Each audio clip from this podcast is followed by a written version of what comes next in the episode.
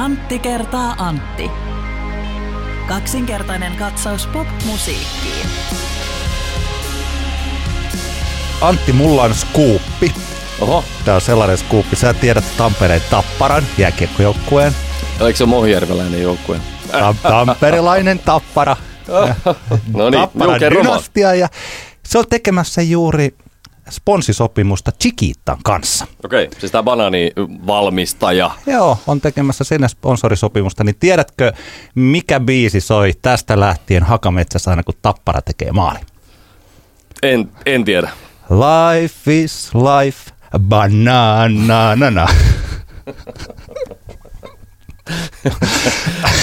Tämä oli parempi vitsi, mitä mä odotin. Sä varoitit tuossa, että sun comic relief tulee olemaan huono, mutta tää ei tää, ei tää ollut tosi huono. Eikö se ole kaikilla ollut ikävä?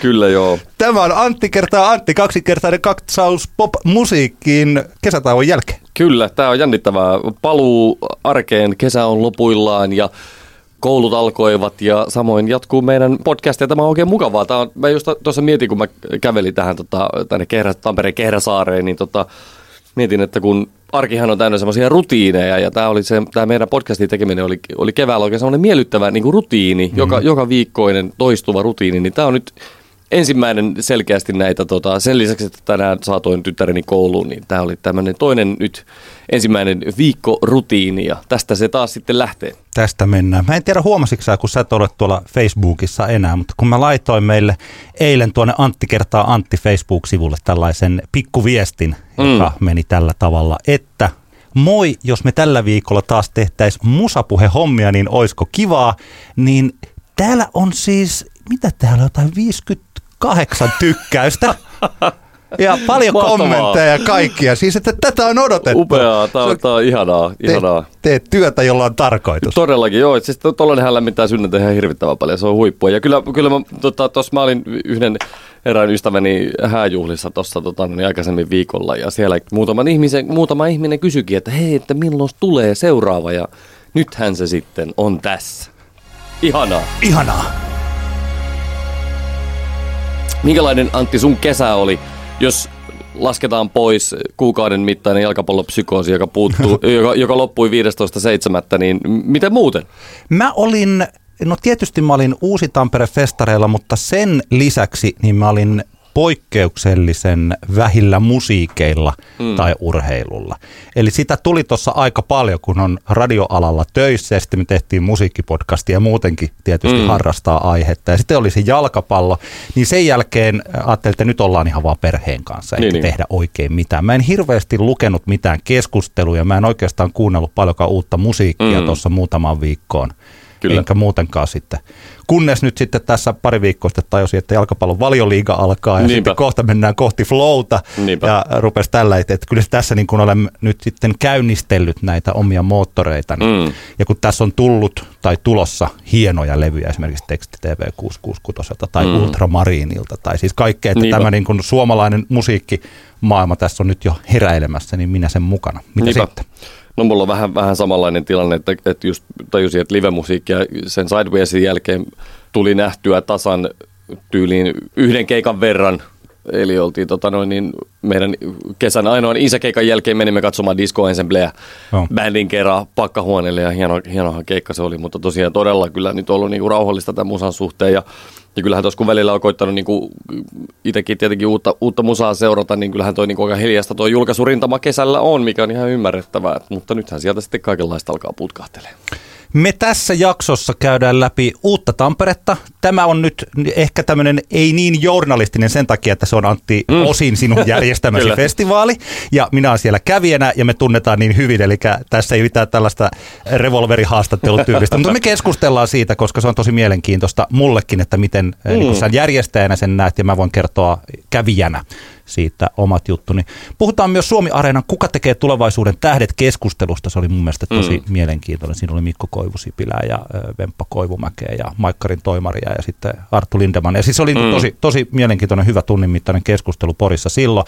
Ja tietysti, koska Flow Festival on tänä viikon loppuna, niin me keskustelemme myös siitä. Joo, me tullaan meneen paikan päälle sinne tekemään, katsotaan missä kohtaa ja missä välissä ja missä tunnelmissa ehditään, ehditään paikan päältä nauhoittelemaan, mutta tuossa tuli juurikin hauska ajatus. Me ajelemme samalla autolla sitten takaisin Helsingistä Tampereelle sunnuntailtana. Meillä on eräs suomalaisen musiikkilehden päätoimittaja kyydissä, joten ehkä saadaan tämmöinen erikoisvieras sitten meidän seuraavaan jaksoon mukaan, joka, joka on sitten tämä Flow, It's a Flow-spesiaali. Mutta tänään käydään vähän ennakkofiiliksiä ja sitä, Joo. mitä keikkoja odotellaan. Kyseiseltä henkilöltä ei ole vielä kysytty, mutta eikö, eikö hän sano kyllä, koska kyllä. hän on erittäin joviaali ja mukava henkilö. Niinpä, niinpä.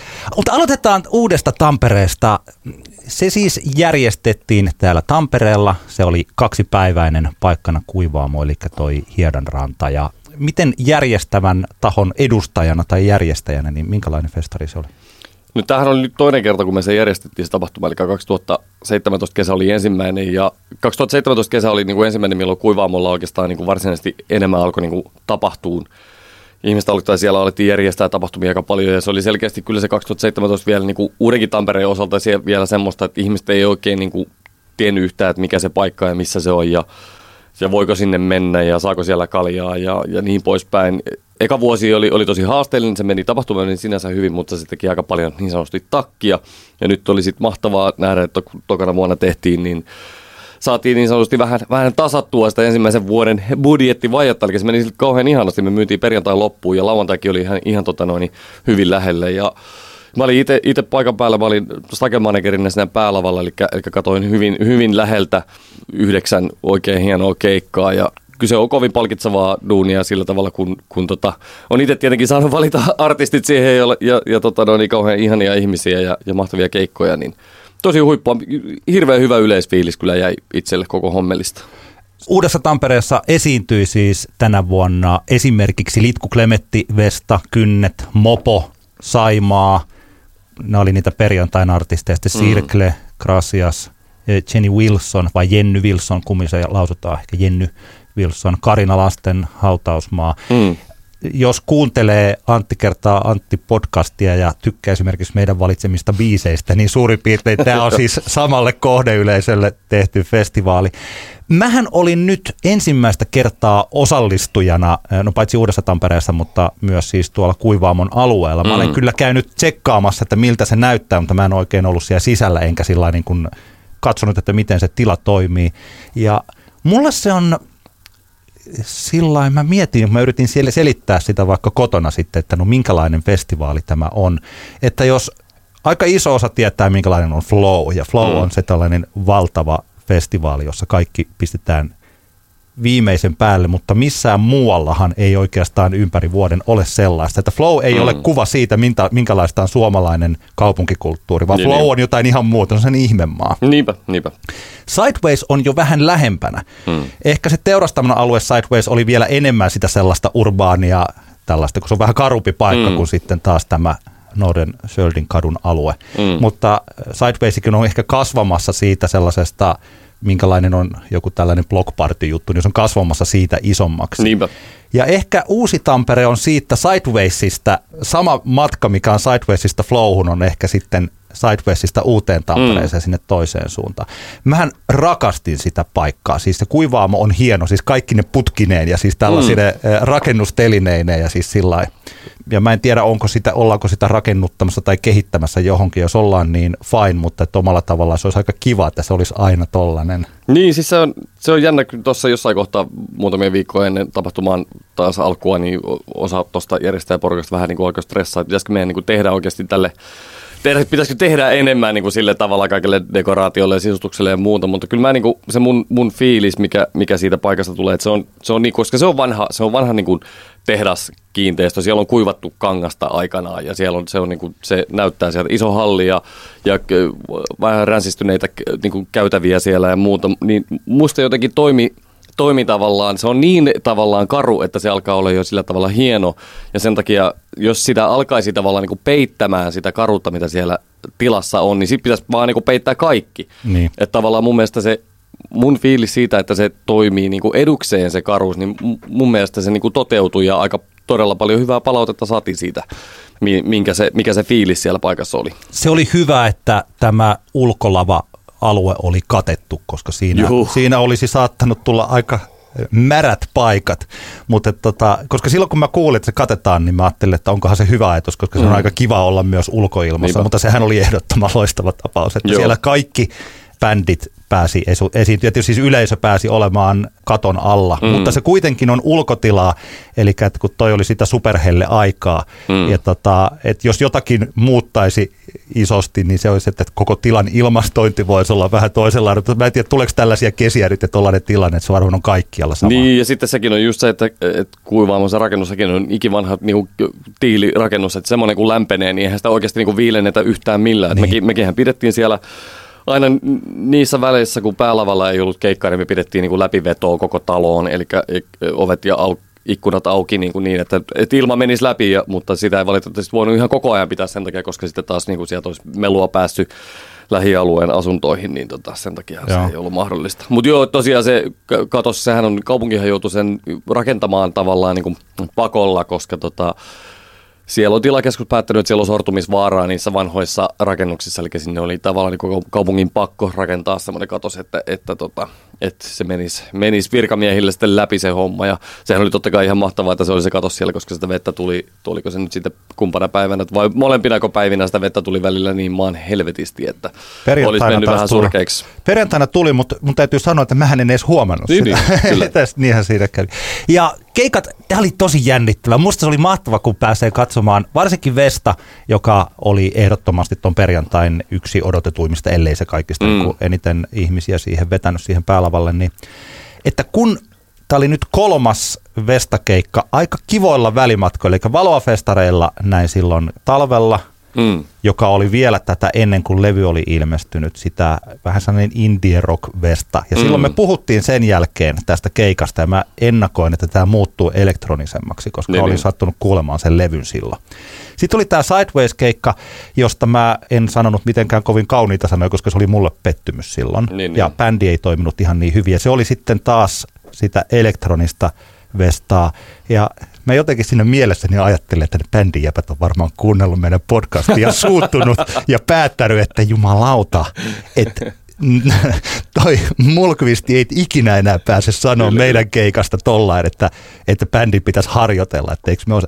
Siis oli todella paljon parempi Uudessa Tampereessa kuin Sidewaysissa. Joo, kyllä Aivan huikea. Kyllä mä tykkäsin myös siitä niin kuin intensiteetistä, mikä oli ihan, ihan alusta lähtien ja varsinkin niin Vestalla itsellään, kun se keikka alkoi sillä, että hän tuli yksin lavalle, niin se oli jotenkin saman tien se homma niin kuin todella hienosti hänellä hanskassa. Et ei, ei kyllä niin kuin todellakaan pysty, pysty tota mitenkään sanoa, että se olisi ollut sellainen puolivillainen veto missään ei, nimessä. Ei lainkaan. Siis se nämä kaksi oli oikeasti, että niin jos nyt joku, joka näki Sidewaysissa siellä e, iltapäivällä sen ja ajatteli, että tämä oli ihan ok. Mm. Ja sitten että tämä oli ihan toisenlainen. Ja nimenomaan se intensiteetti ja jotenkin tällainen, mitenkä Vesta ei laulanut niitä omia lohtulauseita albumin kappaleitaan niin kuin niillä sanoilla ei olisi merkitystä, vaan päinvastoin. Mm. Että välillä mä mietin siis sillä että onko tämä, onko Vestalla kaikki ihan ok, koska nämä on surullisia, Mm. ja, tai, tai se ei ole surullisia, on niin tunteellisia lauluja. Ja se oli niin, kuin niin niissä lauluissa sisällä. Ja siinä loppuvaiheessa sitten hän huomasi, että ehkä tuli siitä niiden laulujen maailmasta sitten tähän muuhun todellisuuteen Mm. sillä että sitten rupesi sitten jo vähän hymyilemään ja puhelee katsojille ja tekee siis sillä.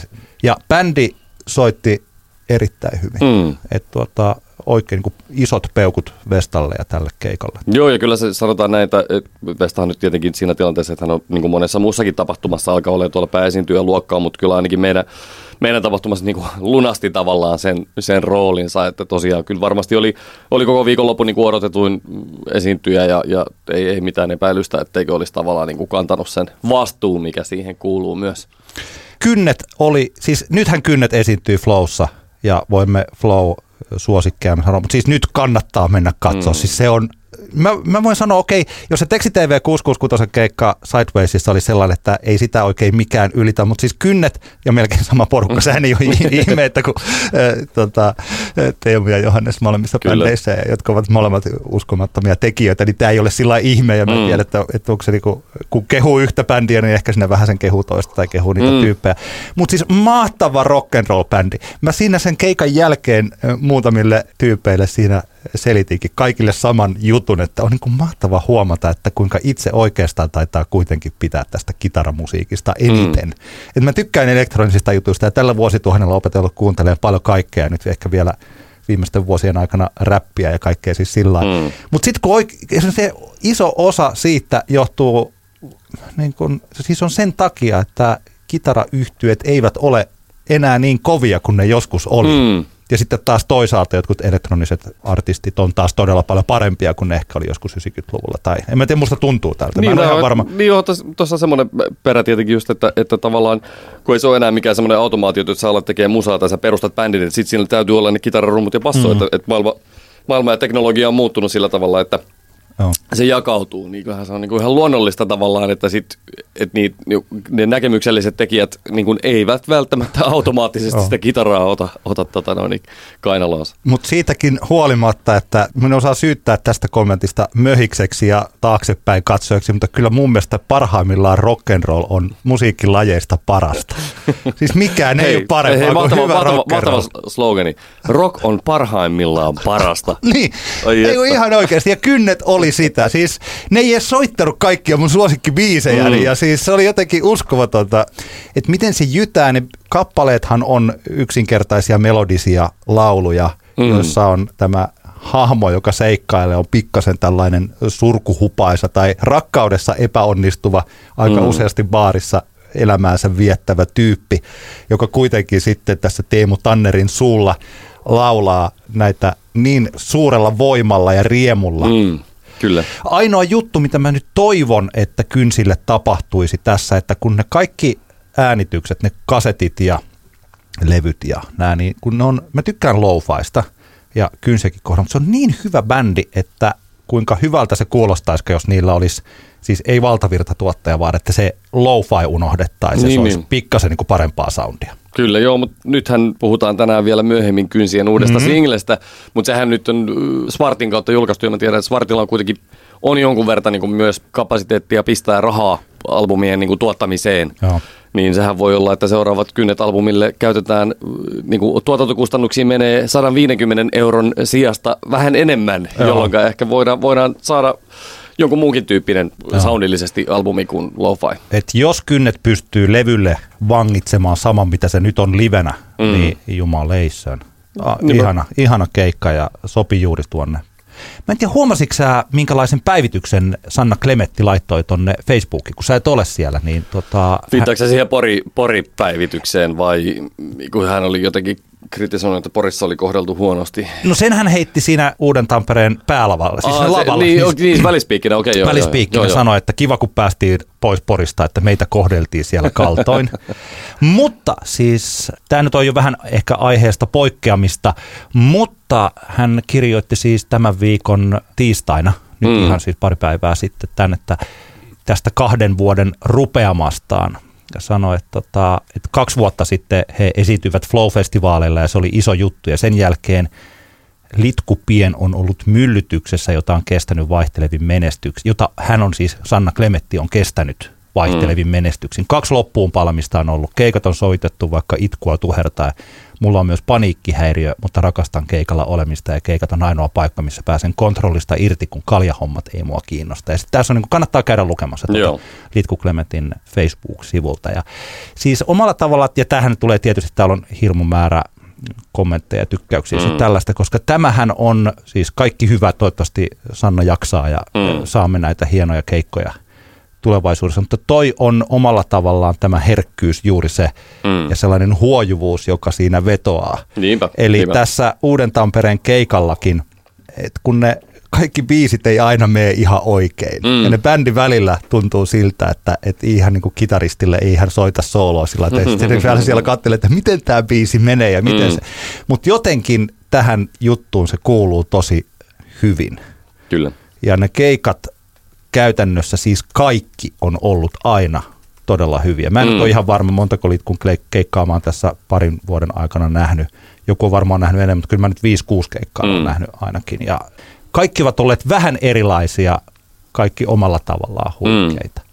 Et tota, ja Litkun kohdalla mä mietin kanssa samaa, kuunteleko Litku meidän podcastia, koska Sidewaysin jälkeen mietin, miksi ne soita sitä Juna Kainuuseen. Nythän ne soitti Joo, sen sieltä tuli. ja heitti sitten vielä, että mehän olemme yleisen ja musamedian palvelijoita. Niin, se oli mun mielestä mahtava se välispiikki sanalta se, että, että, että asiakaspalveluhommissahan tässä ollaan. Ja se ei kuitenkaan ollut mitenkään semmoinen, siitä ei tullut semmoinen fiilis, että hän niin kuin jotenkin olisi alistunut siihen rooliinsa, vaan se oli semmoinen, enemmänkin semmoinen niin kuin ihmisiä, joka on niinku ymmärtänyt, että, että totta helvetissähän näitä välillä näitä niinku hittejäkin kannattaa soittaa, koska ihmiset niinku hirveästi tykkää niistä biiseistä, Joo. vaikka, vaikka paljon, hy, paljon hyviä biisejä, mutta se oli jotenkin mun mielestä ihana, ihana välispiikki. Joo, mutta siis nämä kolme artistia mulla tuolta Uudesta Tampereesta, jotka oli tällaisia tietysti ollut aika monenkin suosikkeja mun erityisesti, niin tota, Niinpä. niitä oli, oli hieno katsoa ja mä, mä tykkäsin. Ja siis tosi kiva, että se meni noin, jos vain artistikattaus on vastaavaa, niin mun mielestä voin hyvinkin veikata, että ensi vuonna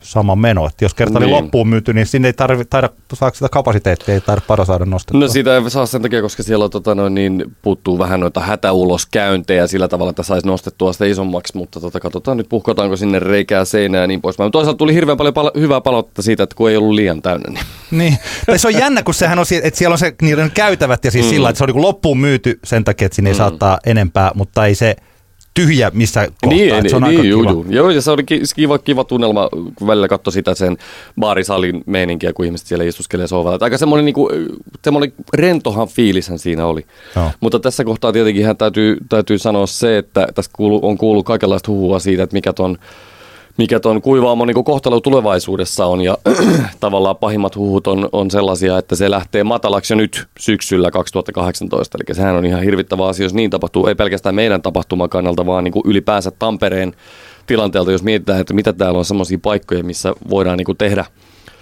kaikenlaista kulttuuria ja, ja matalalla kynnyksellä järjestää tapahtumia, niin, niin tämä on kyllä todella niin kuin hirvittävä tilanne. Mä ite, it- itse päivätöissä, niin meillä on toimisto tuolla Pyynikin trikoolla ja sehän myytiin semmoiselle massiiviselle monikansalliselle kiinteistöalan yritykselle, joka, joka tekee siitä asuntoja lähestulkoon koko mestasta nyt Pyynikin trikoo. Niille, jotka ei tiedä, se on vanha kanssa tämmöinen punatiilinen tehdaskiinteistö Tampereen tuolla Pyynikin harjun kupeessa. Ja, ja sieltä esimerkiksi todennäköisesti joutuu lähteen, lähteen yli 50 kuvataiteilijaa pois, Joo. koska heillä on ollut työhuoneet siellä ja tämä u- uusi yritys, joka sitä hallinnoi, siitä, siitä kohtaa kun he, saa, he saavat rempattua paikat kuntoon, niin, niin ne vuokrat, mitä he tulee siellä pitää, on semmoisia, että ei kuvataiteilijoilla tuuleen siihen varaa. Ja nyt jos ajatellaan, että kuivaamokin lähtee matalaksi, eh, mikä, mitä se varmasti jossain kohtaan tekee, mutta jos se lähtee nyt niin kuin piankin, niin kyllä sanotaan näin, että kyllä Tampereella on vähän, vähän niin kuin tekemistä siinä, että voidaan jollain tavalla perustella semmoinen kulttuurikaupungin mielikuva, mikä Tampereessa on ehkä pitkään ollut, että et, okei, Tammerfest ja, Tammerfest ja Blockfest ei välttämättä vielä ihan niin kuin riitä siihen, että me voidaan puhua niin kuin kulttuurikaupungista. Totta kai täällä on edelleen tullikamari ja on kuullut, että erinäisillä tahoilla on jo seuraavaa suunnitelmaa. Jos kuivaamo lähtee nyt pian niin kuin matalaksi, niin on seuraavaa suunnitelmaa vastaavan tyyppisestä tilasta, mutta kyllä niin kuin sanoisin näin, että nyt on hyvä mahdollisuus lobata omaa, omaa tota, no, niin kunnallisvaltuutettuaan siitä, että pidettäisiin se kuivaamo siellä vähän aikaa vielä pystyssä, koska nyt tosiaan toinen kesä, jolloin siellä on ollut aktiivista toimi, toimintaa, niin tuollainen paikka, kun varsinkin kun se on selkeästi keskusta ulkopuolella, noin kolme kilometriä keskustasta, niin sehän vaatii sitä, että ihmiset opetetaan käymään siellä. Mm-hmm. Että onhan se niinku surkeeta, että tässä kohtaa, kun nyt alkaa vähitellen ehkä, ehkä niinku homma toimii sillä, että jengi löytää sinne, tietää, että aah, tämä on tämmöinen mesta, tämä on oikeasti aika siisti. Täällä myydään sitä kaljaa ja täältä pääsee bussilla tai pyörällä tosi helposti niinku keskustaan, niin siinä kohtaa vedetään paikka matalaksi, että, että tota. Mut Joo, täällähän Tampereella- on niin kova tämä niinku tämän hetken tämä buumi päällä, rakennetaan tornitaloja ja, ja kallista, kallista tota noin, asuinkiinteistöä, minne, minne vaan pystytään järven rantaan, niin tota. mutta en tiedä, itse kyllä toivon kovasti, että kuivaamon tuossa nyt ainakin pari vuotta saisi vielä olla. Tampereella on vähän synkkä historia tässä, että kun täällä on niin paljon tekijöitä ja sellaisia, että tuntuu, että tämä on sellaista kummallista, siis tämä alakulttuuriporukka on sellaista laavaa, joka löytää aina sen Mm. uuden paikan. Ja sitten kun se uusi paikka tulee, vaikkapa keltainen talo, Niin. jossa Mara Bols ja Jukka Nousiainen ja kaikki, siis siellä syntyi bändejä, siellä Niinpä. tapahtui kaikkea ja sitten päästettiin, että, päätettiin, että jyrätään helvettiin toi. Että ei se tarvi. Ja nyt tulee tämä toinen, ja siis tosiaan se Pyynikin trikollahan silloin Mm. aikanaan jo niin kuin kymmenen vuotta sitten siellä oli bändikämppi. Niin, se ne ajettiin, silloin, Joo, ajettiin joo. silloin pois sieltä. Ja, ja siis tällainen, tota, se on tiukka, tiukka Niin. tilanne täällä ja tosiaan, mutta tämä on se harmillinen juttu, koska sinnekin oli tosi kiva jotenkin tulla silloin perjantai-iltana, kun siis ihmiset tosiaan, osa tuli kävellen siitä Mm. ja siinä on sellainen hiekkatiet, mikä, mikä johtaa tätä Tampereen Mm. keskustasta ja polkupyöriä tuli ja kaikki siis sillä tota, se on hieno paikka ja toivottavasti se pysyy. Kyllä. Uudesta Tampereesta haluan vielä sanoa sen, että lauantaina päälavan päätti Jenny Wilson, jonka, jonka tota, no, niin keikka oli uskomattoman niin kuin koskettavan hieno, hieno kokemus. Ja mainostan, että Jennyhän esiintyy Tavastialla 27.9. Se keikka kannattaa todella mennä katsomaan. Vaikka tämä uusi albumi ei kotikuuntelussa olisi Exorc- Exorcism niin iskenyt, niin kuin ei ole iskenyt mullekaan ihan niin paljon kuin vaikkapa Hardships tai tai tota noin, niin Jennyn, Jennyn solo-debyytti, niin, niin se live-toteutus oli niin uskomattoman hieno ja, ja jotenkin se semmoinen voimaantumisen fiilis, mikä siinä keikassa on, jos ne ihmiset, jotka tietää tämän Exorcism-albumin niin kuin syntytarina ja mistä se kertoo, niin kyllä oikeasti niin kuin liikutuin vahvasti sen keikan aikana siitä, miten upea meininki on. Ja ei, ei mitään semmoista niin uhriutumista siinä.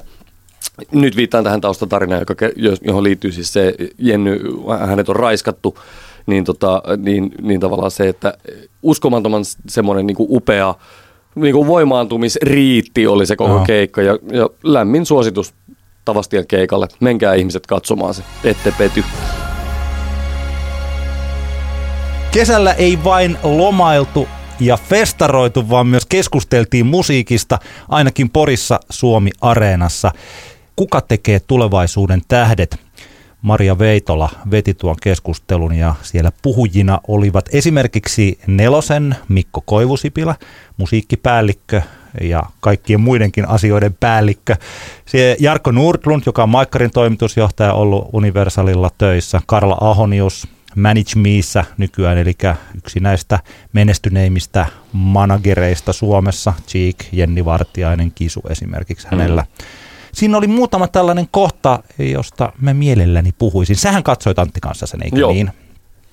Jäikö sulle siitä niin sanotusti mitään mieleen?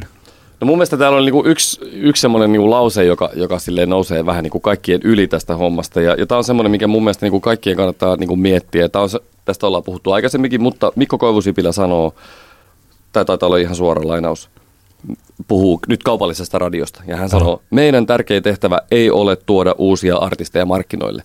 Ja tämä on niinku mun mielestä hy- hyvä vaan niinku kaikkien ihan oikeasti muistaa ja olla haikailematta minkään muunlaista todellisuutta. Tavallaan, se on niinku muiden, muiden tahojen niinku homma. Ei, me, ei, me, ei me voida niinku olettaa, odottaa sitä, että kaupallinen radio jotenkin on se taho, jonka, jonka vastuulla olisi nostaa uusia artisteja esille. Ei se, ei se ole näin ja mä tavallaan niin mun mielestä on hienoa, että Koivusipilä sanoo tämän näinkin selkeästi ja suoraan. Mulla tämä muutti, tai ehkä pikkasen muutti näkökulmaa niistä asioista, joista mekin ollaan puhuttu, tai josta mä olen itse tässä sanonut.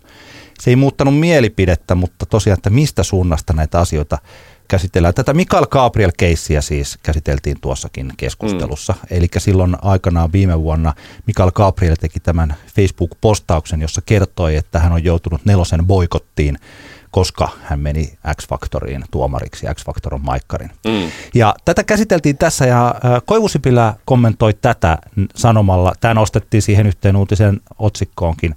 Jos artisti ei halua tehdä meidän kanssamme, ei meillä ole syytä pitää häntä yllä. Mm. Ja sitten siinä puhuttiin siitä, että Mikko sanoi, että Mikael Gabriel on niin sanottu borderline-tapaus. Eli se on sellainen artisti, että vaikka Suomipopin ei tarvitse soittaa Mm. Mikael Gabrielin musiikkia.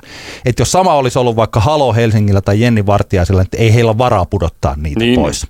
Mutta tämä on se jännä, kun mähän useasti, mä sanoin jotenkin, että jos artisti on vaikka nelosen soitossa ja meneekin kilpailevalla johonkin äh, TV-ohjelmaan, niin se Mm. putoaa pois, niin mä oon ajatellut sen väärinpäin.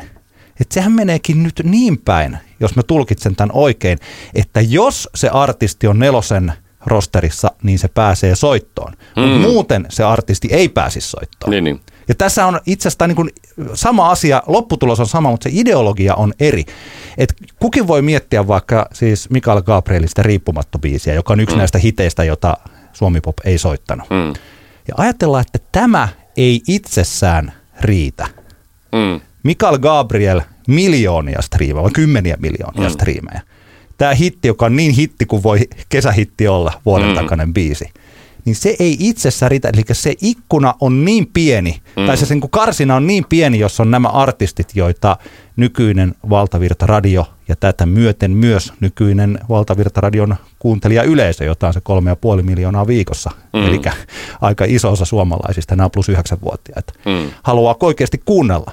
Eli se radio ei tarvitse juuri ketään. Niin, niin. Ja mä oon useasti sanonut aloittelevalle bändille, että teillä on aika pieni mahdollisuus päästä radioon, että tehkää mieluummin jotain muuta. Niinpä. Ja jos et katsi miettiä, että Mikael Gabrielkaan ei edes ole siinä kohtaa. Niin hänelläkään ei ole mitään semmoista automaattista porttia. Niin tavallaan edes, edes tuossa vaiheessa uraansa, kun kuitenkin on, on niin kuin koluttu kaikki viihdeohjelmat läpi ja, ja tosiaan niitä striimejä on ollut niin kuin Joo. miljoonia. Ehkä mä puhuin ikkunasta tai karsinasta, se neulan silmä, että mm. se, se on oikeasti niin kuin vielä pienempi kuin mä olin voinut kuvitellakaan, niin. jos mä tosiaan tulkitsen tämän oikein. Yksi toinen juttu, mikä kanssa Koivusipilä sanoi, nopea rytmi Siis julkaisujen ja kehittymisen nopea rytmi. Mm. Nykyään pitää olla aika nopeasti hyvä. Ja tähteys, että ne ei ole synkassa mm. nykyään. Eli kun vaaditaan, Karla Ahonius sanoi tällaisen, että tota, no sanoi, tältä nykyään pitää olla tosi paljon nopeammin valmis. Että kun mm. hän aloitti Jenni Vartiaisen kanssa, niin silloin esimerkiksi albumien välillä oli kolme vuotta.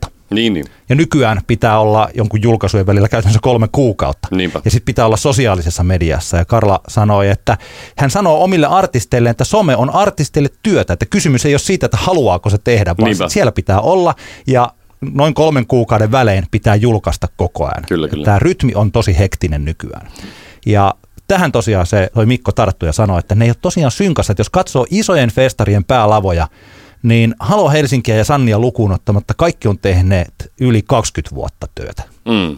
Ja et se tarvitaan, että saadaan kaksi sukupolvea kiinni. Eli mm. jos artisti haluaa olla ison suomalaisen festarin päälavalla, niin sen pitää vedota kahteen sukupolveen. Mm. Ja sitten Koivusipilä sanoi, että ja jos haluaa stadionille, niin silloin pitää saada kiinni kolme sukupolvea. Mm.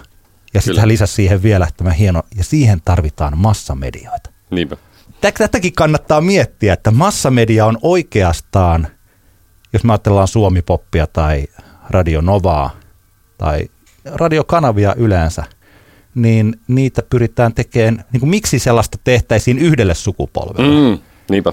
Se tehdään kahdelle sukupolvelle, ja että tehtäisiin kahdelle sukupolvelle, niin pitää olla tähti, mm. pitää olla päälava-artisti, ja niitä on tuossa nyt sitten – Halo Helsinki ja Sanni. Ja sitten Jenni Vartiaiset ja Kisut ja nämä on siis sillä. Eli tuota, sanon vielä vahvemmin niille aloitteileville bändeille, että kannattaa oikeasti unohtaa tämä, että onneksi meillä on olemassa siis paljon kaikkea muuta sitten. Niinpä, niinpä. Ja sitten toisaalta niille, jotka tonne haluaa, niin, niin kuin peukku, peukut pystyy lykkyä tykö. Vaikka Arttu Lindeman, joka muuten antoi, mä en ole ikinä jutellut hänen kanssaan, antoi todella fiksun kuvan itsestään. Okei. Okay. Tuossa keskustelussa. No, Hänellä oli, oli hienoja, hyviä kommentteja, oikein välitön kaveri. Mä en yhtään ihmettele, että hän on YouTube julkis ja mm. niin haluttu vaikka tällaisiin keskusteluihin, vaikka mä hänen musiikistaan pidän, niin, niin, niin vaikutti, vakuutti siis ihmisenä oikein hienosti. Kyllä vain. Joo, ja, ja kyllähän se niinku, just tulee se niinku fiilis siitä, että, että tavallaan ihanaa, että ei itse tarvitse yrittää tehdä niinku, täysin valtavirtaan tähtäävää niinku musiikkia, koska kyllähän tuossa niinku niin ne ne sudenkuopat on niin, niin, niitä on niin paljon niitä tavallaan, että mihin, mihin se homma niin kuin voi kaatua, että, että just sitä toivoisi, että ihmiset, jotka niin kuin sinne tekee, että tosiaan niin kuin, että jotenkin pystyisi saamaan sitä, ettei, ettei se olisi sit kiinni siitä, että että että se tekemisen nautinto niin kuin loppuu esim. joihinkin takaiskuihin, mitä siinä matkalla mm-hmm. voi tulla ja, ja sitten, että, että, että tavallaan että se ei olisi se ainoa niin kuin se ainoa se motivaattori se, että nyt mä, nyt mä oikeasti niin kuin nousen sinne aivan huipulle, koska se on niin kuin, se prosentti on, on todella pieni, millä, millä sinne päästään. Joo, tämä minkä toi Jarkko, Jarkko Nordlund, eli siis MTV-median toimari sanoi, että tota, hän on ollut tämmöisessä keskustelussa, jossa on kysytty, että miksi Taylor Swift on maailman suurin ja miksi mm. sitten joku on niin toiseksi, mikä erottaa hänet siitä, joka on kolmonen tai nelonen tämä on vähän tällainen ehkä cheek-retoriikka tai elastinen retoriikka, mutta että se nyt taitaa vaan olla totta. Eli vastaus oli että Taylor Swift jaksaa enemmän kuin ne muut. Niin, niin. Ja jos ei koko ajan ole siinä framilla ja koko ajan tee jotain, niin joku mm. muu tulee tilalle. Että nämä suurimmat artistit on niitä, jotka oikeasti jaksaa tätä koko ajan. Niin, niin. Ja tästä voi sitten ajatella just vaikka tällaisille, vaikka Leo Stilmanille, joka on ollut meilläkin podcastissa mm. haastattelussa ja joka selkeästi tähtää tuonne. Et siis, että mm. lykkyä jäbälle, että toivottavasti jaksat tehdä sitä. Mä näin Jep. nyt Iskemäfestareilla hänen keikkansa, joka oli siellä Himos Areenan puolella. Mm. Ja tota, siis hänellä on kyllä selkeästi kaikki pelissä. Okay. Et niin kuin peukut pystyy Leolle esimerkiksi niinpä, tässä, niinpä. että tämä on todella kestävyyslaji ja koko ajan pitää niin kuin jauhaa ja jauhaa ja jauhaa ilman, että on minkäänlaista turvaa tai lupausta siitä, että tästä on ikinä mitään hyötyä niinpä, muuta niinpä. kuin se tekeminen sillä hetkellä. Kyllä vain. Tämä oli mun mielestä mielenkiintoista, että Koivusipilä povaa Eveliinasta seuraavaa niin kuin isoa tähteä Suomessa. Ja, ja Mä en ihan niinku osta tuota ajatusta. Siis ei, ei se mitään, niinku, hieno artisti varmasti Evelina ja muuta, jos, jos mä mietin vaan niinku vertaan esimerkiksi, esimerkiksi tässä samassa lauseessa, tai Kouvusipilä sanoi, että tänä vuonna se tulee todennäköisesti olemaan Evelina, eli seuraava tämä iso tähti. Viime vuonna se oli Reino Nordin ja edellis, edellisenä vuonna Elinora, niin jotenkin, mä en tiedä, mä, mä en tällä niinku sivusta seuraajana, mä en ihan saa tuosta Evelinan vielä siitä niinku hahmosta riittävästi kiinni. Mm. Mä veikkaan, että sieltä, jos, jos tästä nyt Koivusipilit ja kumppanit haluaa rakentaa Eveliinasta se seuraavan tähden, mä veikkaan, että kohta me tullaan saamaan jonkunlaista semmoista niin kuin enemmän niin kuin kosketuspintaa siihen artistin persoonaan, koska Joo. kyllä mulla on jäänyt vielä vähän etäiseksi. Joo, mulla on sama homma ja tästä itse asiassa oli toi erinomaisen, siis tämän listablogin pitäjä Timo Pennanenkin mietti. Hän oli listannut näitä kappaleita, joita Eveliinalta mm. on tullut ja itse asiassa niistä ei nyt viimeisimmät kolme neljä sinkkua, kun oli peräti, mm. niin ei ole oikein lähtenyt Suomipopilla eikä soittoja. Hänkin niin. mietti täsmälleen samaa, että mihinkä hän toi perustuu. No mä luulen, että Mikko tietää tästä enemmän kuin me muut. mä ja, ja siis kyllähän se on ihan selkeästihän se on niin, että varmasti kun Koivusipilä ja kumppanit päättää, että nyt muuten Evelinasta tehdään se seuraava iso tähti, niin kyllä mä uskon, että hekin laittavat tavansa, tavallaan kaikkensa siinä peliin.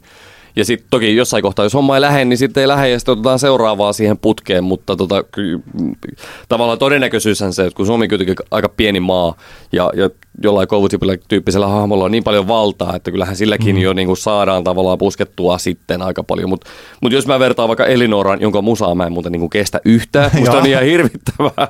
Mutta silti kuitenkin mä tavallaan ymmärrän hirvittävän hyvin sen, minkä takia Elinorasta on tullut niin älyttömän suosittu artisti sillä tavalla niin kuin mä, mä, mä hiffaan sen niin kuin artistihahmon ja, ja sen, mistä se laulaa ja mille yleisölle se laulaa, mutta Evelina vielä niin kuin en, en saa niin kuin näistä asioista kiinni.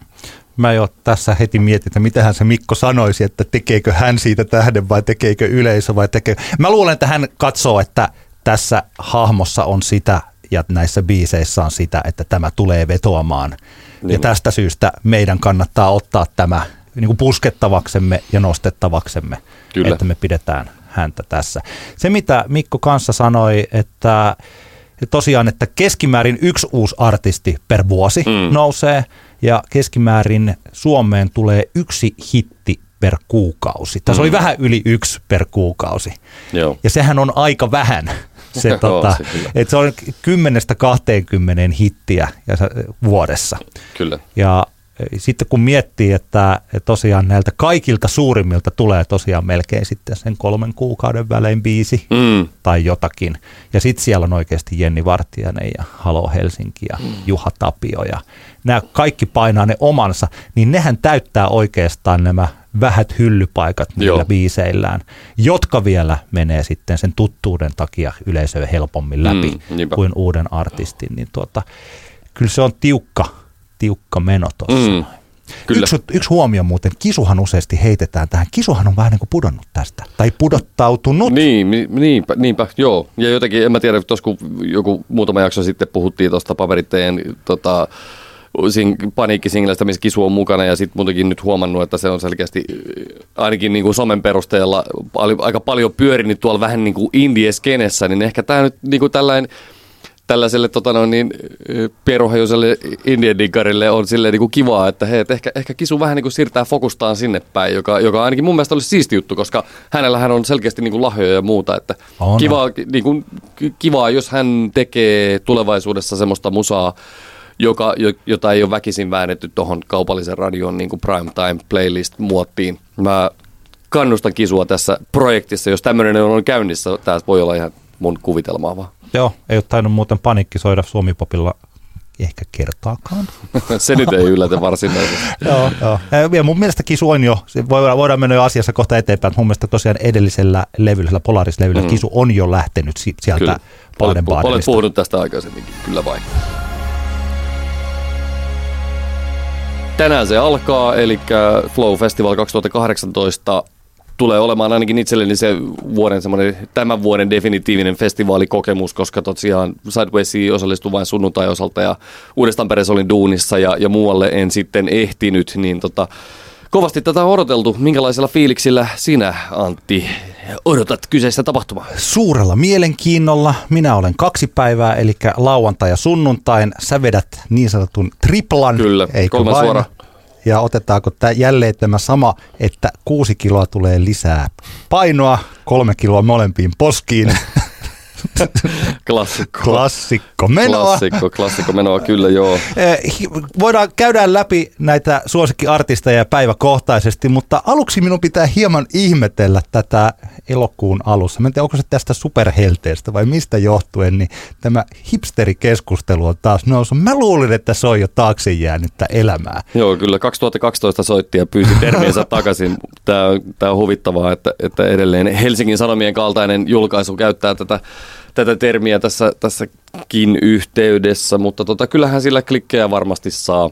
Mun täytyy tästä Hesarista kertoa, mä, osa mun sitä, että mä en ollut käynyt festareilla tänä kesänä, niin, niin tuskaa helpotti Anton Vanha Majamaan loistavat Ruisrock-raportit, jo, joita luin innolla lomalla ollessani.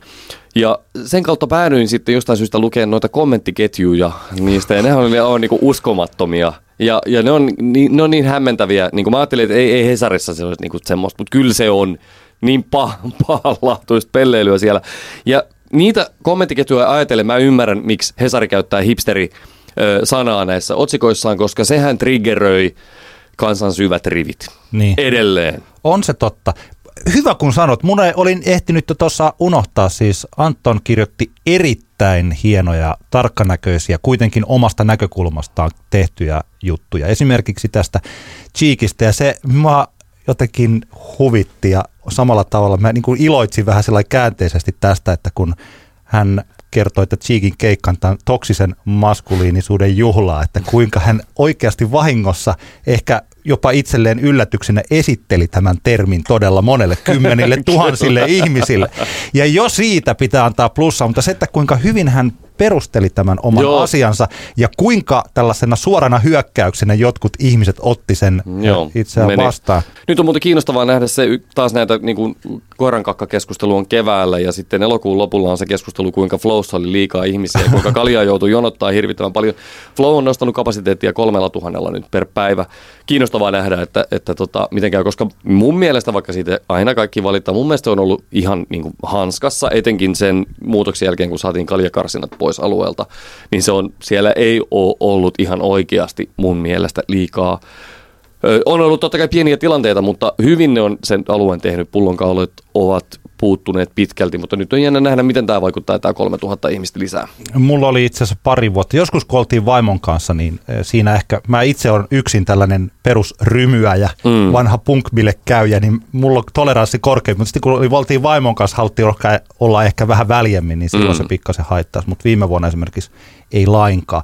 Mä voin vielä siis, mulla on vielä tästä sanottava, että se yksi juttu tästä hipsterifestivaalin mm. jutusta ja tästä, niin omalla tavallaan voi ajatella, että tässä on sellainen positiivinen puoli, koska se tarkoittaa sitä, että Flow on yhä merkityksellinen asia. Siis niin, että, että niin. jotkut ihmiset kokee tarpeelliseksi lähtee niin kuin ihan siis suoraan niin kuin kettuilemaan sille. Mm. Esimerkiksi tällä, että siellä jollakulla on taas vyölaukku ja glitteriä naamassa. Mm. Sehän on ihan yhtä tarkkan näköinen huomio kuin, että heavy-festareilla on mustaa ja mustat housut ja pitkät tukat. Juuri siis että näin. sehän on täysi, että jos joku ajattelee, että mä oon tehnyt tällaisen huomion. Niin, kylläpäs, minä, olen, se, kylläpäs minä olen tarkkanäköinen. niin, joo, siis että se on, se on jotenkin niin sellaista tylsämielistä, mutta kun sitä on, niin se tarkoittaa sitä, että omalla tavallaan mm. tällainen isoimpia festivaaleja Suomessa, että sillä on olemassa silti sellainen selkeä niin. identiteetti, jota osa ei koe omakseen.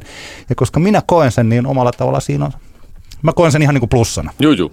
Mutta jätetään hipsterit taaksemme ja katsomme eteenpäin. Eli Flow Festival nyt tänä viikonloppuna perjantai, lauantai, sunnuntai. Mä kun en ole perjantaina tuolla, niin mä voin vaan kaihoten katsella tätä nimilistaa, mutta sä aiot osallistua, joten kerro, että mitä aiot nähdä. Joo, tässä perjantaissa on hyvä mahdollisuus, että tässä tulee tämmöinen niin möhiksen superpäivä, vaikka ensinäkemältä sitä ei ehkä niin ajattelisi, mutta koska siellä on tarjolla – loppuillassa tämmöinen hurja putki, joka, joka alkaa tota noin, niin tosta, Terry Riley ja Gyan, miten se laustaa, Terry Rileyn pojan nimi, Gyan, Gian Riley, kaksikon keikasta. Terry Riley on, on siis legendaarisimpia minimalistisia nykyklassisäveltäjiä, tai miten se nyt sitten niin kuin sanoisi, ja hän esiintyy poikansa kanssa tuolla Other Sound Sun Effects voimalla äh, Stagella. Ei varsinaisesti sinänsä niin möhistä musaa, mutta kuitenkin kyseessä on kuitenkin semmoinen johon varttuneeseen ikään päätynyt artisti tämä Terry, niin kiinnostavaa. Hänen poikansa Gian on, on siis ilmeisesti kitaristi ja soittavat no. yhdessä keikan. Aika, aika ihanaa, että isä ja poika vetävät keikan kimpassa. Joo, en ole muuten kuullut, en oikeastaan tunne hänen tuotantoaan enkä mitään muutenkaan. Ei muuta kuin tsekkaukseen, hei. Joo, joo. Sitten heti perään Imatran voima, eli legendaarinen suomalainen tota, no niin, elektrobändi tekee jonkun asteisen comeback-keikan. Kyllähän ne kai niin kuin tasaisesti aina silloin, väli, silloin tällöin on esiintynyt, mutta vetävät ö, Resident Advisor Frontyardilla kello 2050. Oli kova juttu tuolla vuosituhannen vaihteessa, muistan, että Tampereellakin YO-talon tota, noin, niin, elektroklubeilla kovasti kävivät ja, ja kovasti niistä keikoista nautin varmasti hauska, hauska keikka tiedossa. Perttu Häkkinenhän siinä tietenkin tämä tunnettu, tunnetumpi jäsen tästä kaksikosta on, joka on tietenkin myöhemmin sitten asioitunut etenkin radiotoimittajana. Vahva, Mutta vahva tota, kaveri kyllä. Näkemyksellinen mies monella tapaa. Imatran voimasta mun täytyy sanoa, että mulla on se joku Imatran voiman tällainen sinkku, joka ei ole prässätty mielestäni vinyylille, vai jollekin pikkasen toiselle materiaalille. Okay. Ja kun mä ostin sen tämä on nyt siis mun mielestä, tämän pitää olla ihan joku 2000-luvun alku. Mm. Muistanko mä? Mä toivon, että mä muistan oikein, koska siinä oli sellainen ajatus, että kun vinylihän on siitä hyvä, että jos sitä pitää hyvin, niin se kestää aika hyvin, mutta mm. normaali muovi ei kestä. Niin mulle sanottiin, että jos sitä soittaa paljon, niin ne kuluu ne urat siitä. Joo. Ja tästä syystä mä en ole vuosiin soittanut sitä. ja tästä syystä mä en myös, myöskään muista, että mikähän tämä kyseinen julkaisu on. Mutta mä toivon, että se on monen euron arvoinen. Kyllä vain, se voi hyvinkin olla. Sitten tietenkin päälavalla yksi varmaan monien niin kuin eniten odottama keikka, Lauren Hill vetää Miss Education of Lauren Hill albuminsa läpi 2245. Tämä on tosi jännä nähdä, että tuossa oli itse asiassa just viikolla oli, oli keskusteluja tästä, että Heitä, tuleeko tämä keikka tarjoamaan mitään muuta kuin semmoista nostalgia-arvoa? Mä muistan, että itselleni Fugees silloin aikoinaan se oli vähän nolo. Musta se oli silleen niin kuin liian sell-out-artisti ja, ja tota, sen takia oli vähän vaikea alkuun mm. silloin niin kuin päästä tähän Lorenin solo-debyyn sisään, mutta näin jälkikäteen sitten kun sitä on välillä kuunnellut, niin sehän on oikeasti todella hieno, hieno albumi. Ja meillä itse asiassa yksi, yksi meidän kuuntelijoista, me Ainolle terveisiä heti idea, että me, me oltaisiin voitu puhua enemmänkin tästä Lauren Hillistä ja, ja tästä tulevasta keikasta ja muusta, mutta sen sijaan vinkkaankin, että Bassoradion loistava Rap Scholar-ohjelma teki, heidän viime jaksonsa taisi olla tämmöinen Lauren Hill-spesiaali. Eli niille, jotka haluaa enemmän kuulla asiantuntevaa lätinää, kyseisestä artistista ja tuosta Miss Education-albumista, niin, niin kannattaa tsekata Basson On Demandista tämä lähetys. Mulle oli yllätys se, että Lauren Hill on niin nuori. Siis mm. hän on vasta 43. Niin, niin. Siihen nähden, että, hän, että kuinka nuorena hän teki Niinpä. niin erittäin hienoja asioita. Juu, juu. Tuota, että sellainen, mä en ole koskaan myöskään ollut mikään erityinen fani. Meillä on kyllä toi Miss Education-levy ja taitaa olla niitä Fugeesin levyjäkin, mutta ne on ollut sitten enemmän vaimon suosikkeja kuin niin, niin. mun. Niin. Mutta Lauryn Hill on tällainen, vähän tällainen bucket list-artisti, niin mm. sen suhteen se on ehkä ainoa tuolta, mitä mua selkeästi harmittaa, että kun mä nyt missaan sen. Niin, niin. Että näitä muita, siis niin kuin perjantain artisteista, kun tuu vasta lauan, lauantaina sinne. Kyllä. Eikö se Päti Smithia, joka No, mä, no se menisi Patti, tähän, möhi, Matti. se menisi tähän möhi, möhisputkeen kyllä tosi hyvin, mutta mä nyt en sitä tähän mun aikatauluun saanut mahdutettua. Totta kai niin kuin upea artisti ja, ja niin, niin poispäin, mutta tota, mä veikkaan, että mä, mä skippaan suoralta Pärin Ja, ja jatkan möhislinjani tuolla eh, hollantilaisen IF-artistin keikalla, joka on Backyardilla kello 23.30. IF ehkä ainakin, ainakin mulle se on tuttu siitä, että hän julkaisi vuonna 97. Mä olettaisin, että sitä voidaan kutsua semmoiseksi niin kuin, todelliseksi niin kuin Ysäri lopun elektroklassikoksi, eli Space Invaders on Smoking Grass, joka kyllä niin kuin muistan, että silloin just vuosituhannen vaihteessa ja, ja tämän vuosituhannen alussa soi paljon diskoissa ja se on niin kuin upea legendaarinen kappale. Hauska mennä katsomaan tämä keikka, varmaan itse asiassa taitaa olla DJ-keikasta kyse, mutta hyvää varmaan semmoista möhis elektroa tiedossa. Ja siitähän se sitten jatkuu luontevasti Joensuu 1685 yhtyeen odotetulle paluukeikalle. Mä muistan joskus, joskus mä kysyin Joensuun Mikolta joitain vuosia sitten, että no mitä meinaatteko te ikinä tehdä niin kuin paluuta, niin se oli, että, että hän ei koe niin kuin mitään tarvetta semmoiselle. Mutta ehkä nyt tietenkin, kun Mikko on saanut noin solo-hommansa silleen niin kuin saanut tehtyä niitä paljon, mm. niin ehkä nyt oli sitten juurikin sopiva aika tehdä tämmöinen spessukeikka. Kyllähän se tulee, pakkohan se on todistaa. Vaikka se bändi ei itsessään sinänsä mulle ikinä ollut semmoinen niin kuin elämää suurempi asia, mitä se monille oli, niin hieno bändi oli kyseessä ja, ja todella kiinnostava nähdä, että miten se homma nyt 2018 toimii. Toi on siis sellainen, että jos mä tietäisin, että mulla ei ole mitään mahdollisuuksia nähdä tuota yhtyettä missään, niin sitten se harmittaisi. Mä en ole ihan varma, että ovatko he siis sopineet muita keikkoja. En ole varma minäkään, ei ainakaan niin omiin silmiin ole niin. olisi, olisi muuta, mutta voisin sitä nyt kuvitella, että jotain muitakin keikkoja. Esimerkiksi Uudessa Tampereessa vuoden päästä. Esimerkiksi. Tervetuloa vaan Kyllä. mun puolestani, Niinpä. mutta mä en nyt toisaalta ole järjestävässä tahossa. Sulla on mun mielestä kiva, vai meneekö sitten vielä? Mulla on vielä siitä? yksi sitten vielä tässä, ja, ja tämä on artisti, josta puhut, puhutaan myöhemmin vielä tässä lähetyksessä, mutta Paavo Harju tuli paikkaamaan jotain peruutuskeikkaa. He esiintyvät 0030, ja tässä Paavo Harju on semmoinen niin Suomi-Indien niin kuin isoimpia tavallaan kulttilegendabändejä ja, ja tota no, niin se keikka 0030 tuolla Out Soundissa. Eli tota, tähän, siihen päättyy mun perjantai-möhisputki. Mun mielestä sulla on oikein kiva. Mä voin, tää olisi ihan erilainen, tai ei se ihan erilainen, mutta siis on niin kuin osin erilainen kuin mitä mulla olisi, jos mä mm. olisin tuolla. Niin siitä syystä tykkää. Mullahan on aika useasti, mä huomaan, että mulla on tosi tylsä ja valtavirtainen tämä se suunnitelma. Mm. Sitten se, mikä tapahtuu, on vähän toisenlainen niin, niin. useasti. Et sitten mä kuitenkin menen, että mulle joistakin, mutta mä haluan nähdä useasti silmällisen. Esimerkiksi vaikka perjantaina, kun Lapin kulta Red Arenalla esiintyy Olavi Uusivirta, niin mä haluaisin nähdä silmällisen sitä Niinpä, vartin joo, esimerkiksi, että no miten se menee. Vähän sama kuin viime vuonna, niin kuka se nyt olikaan, joka peru, äh, niin Beth Ditto peru, mm. ja sitten siinä oli Reino Nurdi, joka otettiin tilalle. Mm. Ja mä mietin lähinnä siis sitä, että no mitenkähän se pärjää niinpä, Reino. Hänellä niinpä. oli sinne DJ ja hän oli itse siellä lavalla ja veti siis hyvin se keikka. Mm, siis joo, sillä, että, ei, Reiki, Reiki nykyisellään kyllä petä kauheasti. Ei, joo, siis täällä niin kuin, siis sama, samassa mielessä. Niinpä. No Töölön ketterä nyt on tullut nähtyä monta kertaa, mutta että, tota, aika hienoa, että Töölön ketterä on otettu kolme kertaa peräkkäin Joo, polun. mutta Mi- se on niin takuu varmaa, että totta kai niin kuin, mm. se täytyy ottaa. tota, se onkin jännä just kun nyt puhuit tuosta uusivirasta, niin Flowllahan on totta kai se iso niin kuin haaste heillä ohjelman kanssa mun mielestä on se, että mistä löytyy ne kotimaiset headlinerit ja he, hehän ovat siirtyneet tuonne valta, valtaviran Joo. suuntaan.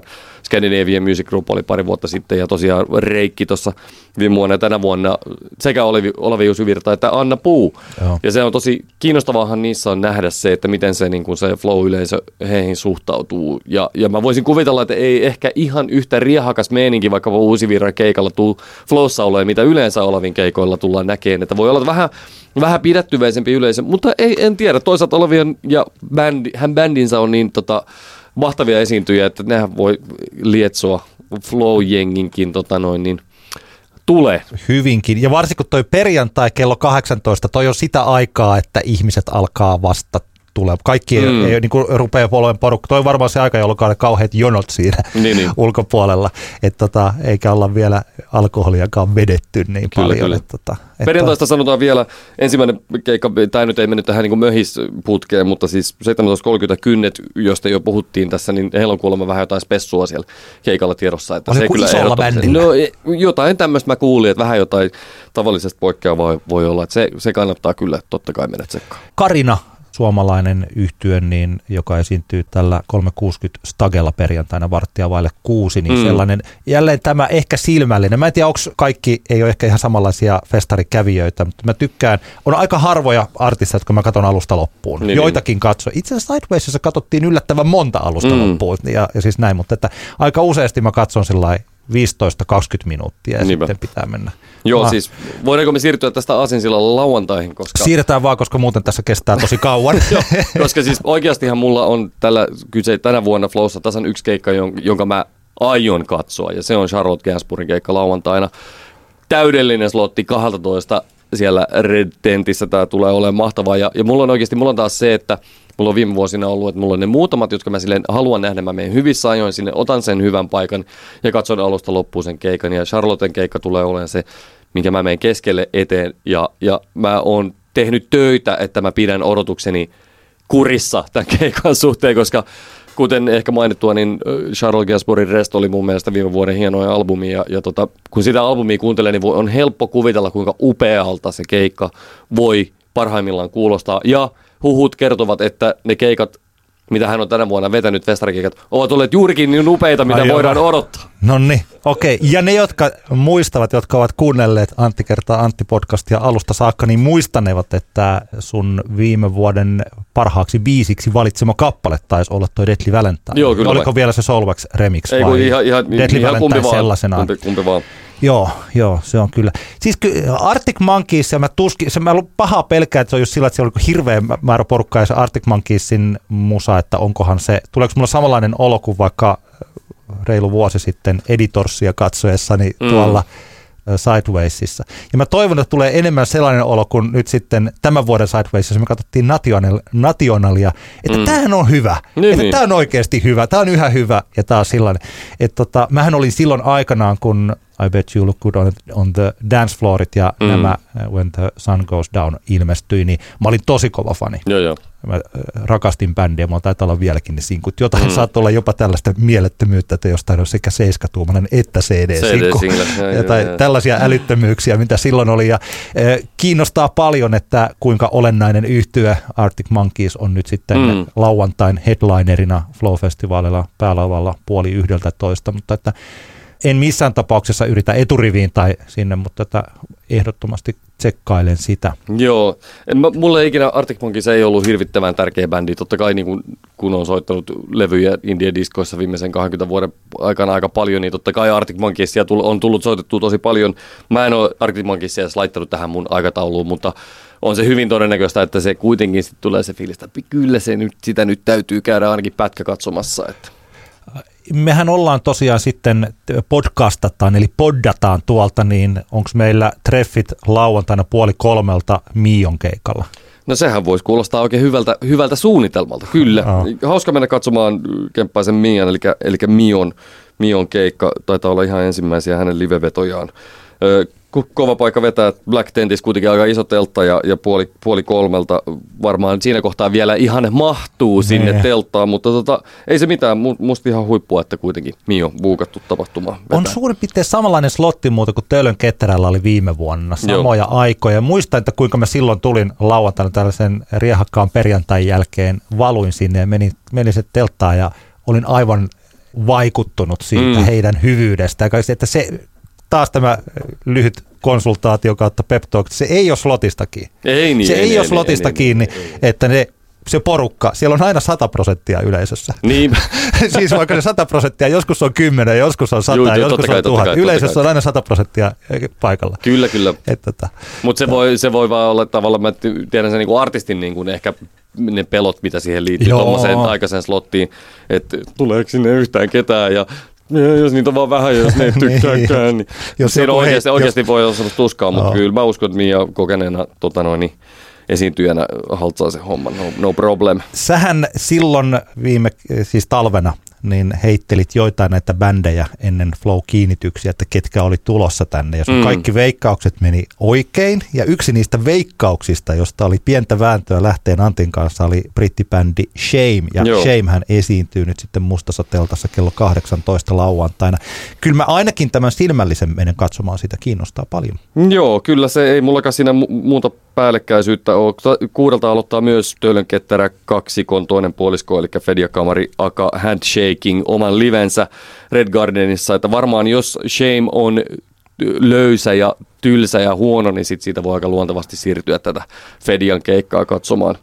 Muuten tota, lauantailla kaksi semmoista, mikä, mikä on tämmöisiä vähän jokerivetoja, jotka valitettavasti vähän päällekkäin, niin Black Tentissa aika kiinnostava slotti Jatsille, eli tämmöinen kuin 3TM in 3D, joka on siis tota, tämmöinen trio, Teppo Mäkysen, joka on siis Suomen ja ehkä maailman lahjakkaimpia rumpaleita, hänen niin kuin vetämä tämmöinen niin kuin elektronista ja orgaanista yhdistelevä bändi, joka kyllä niin kuin ajatuksen tasolla kuulostaa, kuulostaa kyllä oikein hienolta, etenkin kun se on toi Black Tent on mun suosikki Stageflowssa ollut, siellä on mun mielestä niin kuin paras soundi ja, ja tota, monesti kiinnostavimmat esiintyjät, niin kyllä se on ehdottomasti tsekkaamisen arvoinen. Täytyy sanoa muuten siis heittää tällaiselle, jotka ei oikein saa päähänsä, että no, no aika moni tuntee ehkä Teppo Mäkysen, mutta mm. se hänen ilmeensä, kun hän soittaa rumpia, Joo. on ilmeistä paras. Se on kyllä tod- todella hän on huik- haus, hauska virne. Joo, sit on kiva katsoa, tosi kiva kyllä, katsoa. todellakin. Juu, juu, ja siis todellinen, todellinen niin kuin virtuoosi. Joo. Näin rumpalismiehenä pakko kyllä ottaa hattu pois päästä ja niin poispäin aina, kun Tepon Joo. soittoa katsoo ja kuuntelee. Kymmeneltä myös äh, tota, tuolla Resident Advisor Frontyardilla Jenkkiläinen Detroit in Effect, joka on ilmeisesti, onko tämä nyt sitten duona vetävät, varmaankin DJ-keikka, eli, eli Teknoa, Yhdysvaltojen Amerikan Detroitista, legenda-osastoa, niin tämä on semmoinen ehkä sitten kanssa, että jos jotenkin toi jatsi ei siinä lauantai niin kuin alkuillassa lähde, niin sit voi mennä vähän reivaamaan sinne. Mulla, mä luulen, että tällaisen ihan vaan henkilökohtaisen keikkatarinan vuoksi, niin Leikionsia mä haluan käydä katsomaan, Joo. miten he vetävät. Siis jos puhutaan siitä haastavasta paikasta, niin toi on se. Kyllä. Kello 16.15 päälavalla Leikions. Joo, mutta mä itse, itse yhden tuommoisen keikan flowssa soittaneena, niin musta se oli jotenkin aika kiva se, se päälava kuitenkin, koska siihen niin kuin siitä näkee siinä soittaessa, kun ne ihmiset niin kuin kerääntyy siihen katsomaan. Se on kiva, kun siitä, sä näet sen koko alueen sieltä niin kuin tavallaan korkealta lavalta, niin siinä on, siinä on kyllä niin kuin hy, toisenlaista semmoista niin kuin hyvää fiilistä siinä slotissa. Leikki on siellä ilmeisesti vähän vierailijoitakin lavalla, hän olen kuullut ja Instagramista ymmärtänyt, eli sielläkin vähän perustrio kokoonpanosta poikkeavaa hommaa, eli tota noin niin, mahtavaa. Mennä tsekkaamaan se keikka. Eikö se ollut niin, että sä et tuosta Grizzly Bearista niin hirveästi perusta? Ei ole mun juttu, ei. Joo, ei joo. Mutta tota, tämä saa, menee vähän niin kuin sama osastoon kuin Arctic Monkeys, että kyllähän se nyt saattaa sitten se siinä olutta juodessa herätä säätys. No okei, sitä voisi käydä vähän vilkaseen. Yksi juttu muuten uudesta Tampereesta, siis Mopohan mm. Oli niinku huik, ihan mieletön. Kuinka voi olla jatsibändi, jatsitrio, joka vetää tollain, mä en muista milloin siellä Kuivaamolla perjantaina Mopo soitti, mutta mm. se oli Mm. siinä seitsemän joo. aikaan kuitenkin ja se oli täynnä se ulkopaikka siellä ja se oli ihastuttavaa. Siellä Mopo esiintyy siis kello 14.30 tuolla 360 stagella. se on uskomattoman hieno bändi ja, ja, ja tota noin, niin, joo, voin suositella sitäkin kyllä. Kiinnostaako launaus sua lainkaan? Öö, ei se mun ohjelmaan tule tässä nyt mahtumaan. Joo. Että tota, totta kai kiinnostaisi, mutta nyt se tällä, tällä kertaa jäänee väliin. enköhän mä taas, no okei, no Anna Puu on, tulee olemaan samanlainen, silmäyksen verran Anna Puuta, ja nämä silmäykset aina tarkoittaa sitä, että jos se on hyvä, niin sitten mä jään siihen, tai jos on sellaisia ihmisiä siinä seurassa, että he haluavat katsoa, Mm. niin by all means. Niin tota, mun täytyy itse asiassa sanoa, että mä en, mä en ole ihan tarkkaan katsonut tätä mun reittiä niin, että mitkä menee päällekkäin ja Mm. mitkä ei. Sama homma Vestaalla, että nyt mä olen nähnyt Vestaa aika paljon ja mä Mm. lu- luulen ja toivon ja uskon, että päälavalla lauantaina niin he vetävät samalla intensiteetillä kuin uudessa Mm. Tampereessa, eivätkä sellaisella vähän turhan rennolla otteella kuin mitä Sidewaysissa oli. Kyllä. Että toi on kuitenkin heille iso keikka. Toi on muuten jännä pitää huomata Flowsta tällaisena tapahtumana. Siis Anna Puu kertoi joskus helmi-maaliskuussa, että hän niin peru kaikki festarikeikat, paitsi Flowta. Mm. Ja tämä johtui siitä, että hän on te- oli tekemässä, mä en tiedä, onko hän nyt jo tehnyt sitten uuden levy, mutta ei Mm. oikein syntynyt biisää, että on ollut hankalaa ja hän halusi lisää aikaa sille ja peru kaikki keikat, mikä on taloudellisesti tietysti aina tietynlainen juttu, mutta myös tämä ajatus siitä, että hän ei peru flow-keikkaa, niin se kertoo Mm. siitä flown statuksesta myös Anna Puun kaltaiselle Joo, joo. artistille, joka on siis taloudellisesti ja suosiomielessä saavuttanut tosi paljon, Mm. eikä näy mitään loppua hänen suosiolleen, jos hän jatkaa vaan tällä tavalla, mitä hän tässä vaiheessa tekee. Mm. Mutta että hän haluaa esiintyä flowssa, koska se on, jos mikä tämmöinen bucket list juttu. Niinpä, niinpä. Niin tota, kyllä mä luulen, että hänelläkin on paljon pelissä. Kyllä. Ja toisaalta flow-porukka on kyllä nykyään siis, No, tämä on ollut taas tätä ihme hipsteriä. Oletko, te, on, oletko tehnyt okay, havaintoja? Siis, okei, okay, mun havaintoni, mutta taas yksi perussa, että jos me sanotaan, että rock and roll on parhaimmillaan parasta, ne. niin tämä toinen, että kaikki on taviksia. Ihan oikeasti. Kaikki on taviksia. Siis tämä on se perussääntö. Sitten voi olla joku kirvesmurhaaja tuolla, niin hän ei ole ihan tavallinen. Sun pitää tatuoida nämä lauseet jollain gotifontilla sun tota, no, niin selkään ja kaulaan. Niin. Tämä on ehkä kaikille, hyviä, media, hyviä kaikille median edustajille tiedoksi, että kun menette flowhun ja katsotte, niin on normaaleja ihmisiä, niin. ihan samanlaisia kuin kävelee tuolla, sama kuin Prismaan menisi. Kyllä. ja tämä on siis kehu. Onko lauantaista vielä jotain muuta? Ei mulla, ei mulla ole sen kummempaa. Mennään sunnuntaihin. Siellähän ihmettelin, että missä se ruusut buukkaus viipyy, mutta sieltähän sitten tuli. Niin kanssa kyllä sanotaan näin, että sunnuntai 14.30 siinä on omat haasteensa siinä slotissa. Mm. Mutta se on ainakin omalla osalta ihan mahdollista, että minä sinne pääsen jo raahautumaan siinä kohtaan mehän voitaisiin ottaa vaikka meidän tärskyt siihen, siihen sitten vähän sitä ennen, että ehditään turiseen sitä ennen, tai sitten vaikka heti sen jälkeen. Jännähän se on nähdä, kun oltiin molemmat todistamassa Ruusujen ensimmäistä keikkaa mm-hmm. Sidewaysissa, ja nyt sitten sanotaanko semmoinen, mitä hän kesäaikana vetänyt ehkä 7-8 keikkaa, niin sen jälkeen nyt jännä nähdä, että onko se mennyt mihinkään. Se Sideways-keikka, niin se, kun se oli eka keikka ja, ja hirveästi semmoista goodwillia paljon, niin siinä ehkä, ehkä monikin antoi pieniä niin kuin juttuja siitä toteutuksesta vähän anteeksi. Nyt, mm. nyt tavallaan ehkä tarkastelu on hieman kriittisempää to, tavallaan niin kuin toteutustavan suhteen, että onko tavallaan asiat, tietyt jutut nivoutunut yhteen, vaikka hyvähän se keikka oli siellä Sidewaysissakin, mutta kyllä sanotaan näin, että odotukset on vähän toisenlaiset nyt tämän Flow-keikan osalta. Ruusuille mulle tällainen toive, että voisitte julkaista myös jonkun toisen promokuvan. Mm. Toi yksi kuva on hieno, missä ringalla on kädet ylhäällä toi niin. musta valkokuva, mutta että kun se on joka paikassa aina se sama kuva. Mutta siis kyllä, siis allekirjoitan kaiken tuon. Mulla sunnuntaille on itse asiassa aika paljon enemmän sellaisia artisteja, jotka mä todellakin haluan nähdä. Joo, tämä sunnuntai on, on kyllä taas niin kuin todella kova. Esimerkiksi siis Lykkeli, Kendrick Lamar, Saint Vincent, niin ovat kyllä kaikki sen tyylisiä, että, tota, että kiinnostaa kyllä erittäin Joo. paljon. Mä oon tykännyt tosi paljon sitä Lykkeliin niin kuin uudesta matskusta, vaikka sitä on selkeästi vähän niin kuin parjattu siellä sun täällä, mutta musta niistä se on, niin kuin, musta niistä on semmoista niin kuin hyvää, hyvää meininkiä, vaikka se Ehkä joku voi sanoa, että se on tavallaan valinnut vähän sellainen helpon, helpon reitin, kun se on ottanut tota, niin kuin, aika paljon tota hip-hop-estetiikkaa siihen niin kuin, mukaan. Ei sen sijaan, että olisi tehnyt kunnianhimoisempaa taide-pop-hommeliä, mm. mitä ehkä jossain kohtaa oli. Mutta en tiedä, musta se on niin kuin, tosi hyvin tehty, tehtyä musaa niin kuin edelleen. Ja, ja toivotaan nyt, eikö, eikö Lykke, onko hän kaksi kertaa Flow-keikan peruuttanut? Toivottavasti ei tule nyt kolmatta peruutusta. Ainakin 2000. 11 mielestäni muistan, että odotin tosi paljon, koska mm. silloin oliko, oliko I Follow Rivers tullut just Se oli silloin. varmaan just, joo, joo, kyllä. Joo, ja mä odotin, se oli yksi odotetuimmista mulle mm. silloin lauantaina, muistan sen vielä. Ja sitten siinä tapahtui jotain sellaista, että Iron and Wine, josta mä luulin pitäväni, niin veti joku ylipitkän keikan ja tajusin mm. siinä jossain kohtaa, että en mä pidä tästä ollenkaan niin paljon, että mä haluan seistä tässä mm. kauhean. Mutta joo, siellä on, siellä on sunnuntaina ka- kaikkea mahtavaa. 15.45 Balloon Stageillä Jukka Nousiainen kumppaneineen. Oh. Pakko nähdä ja, ja tota, itsellä sitten on kyllä tämä putki on aika kova. George Smith, brittiläinen R&B-laulaja, kiinnostava keikka Lapin kulta Red Arenalla – KXP, yksi Suomen parhaista livebändeistä, 17.30 Black Tentissä, kun tulee mahtavaa Epohelle, maailman parhaita, Suomen parhaita ääniteknikoita, joka todella soittaa sitä bändiä. Mä uskon, että hän tulee loihtimaan sille keikalle niin ihanat soundit, että, että mulla niin pää räjähtää jo pelkästään ajatuksesta. Ah.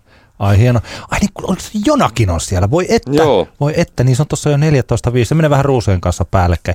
Kiinnostaako Fever Ray Ei ei oikeastaan, ei no. kauhean paljon. En, ei ole oikein Feverein matskua. Knife, Knifein tota, no niin, albumeista on niin kuin paljonkin, paljonkin tykännyt, mutta jotenkin sitten tämä Dreyerin solo-matsku, niin ei, ei se ole vaan sillä tavalla koskettanut ja mä veikkaan, että se, koska mitä nyt ymmärsin ainakin tämä viime Helsingin, oliko se Sirkuksen keikka, että se, se oli kuitenkin enemmän tämmöinen niin kuin performanssi kautta konseptitaide teos kuin mikä livekeikka, niin mä veikkaan, että mun sunnuntaina mun keskittymiskyky ei tule riittämään sen prosessoimiseen. Mm.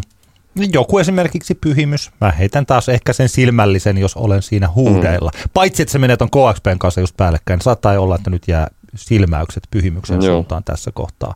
Mutta mun mielestä siis tämä tällainen yleishuomio, että tosiaan kun pyhimys alkaa olla jo erittäin valtavirtainen artisti. Onko se muuten oppinut jo arvostamaan pyhimystä tai ymmärtämään?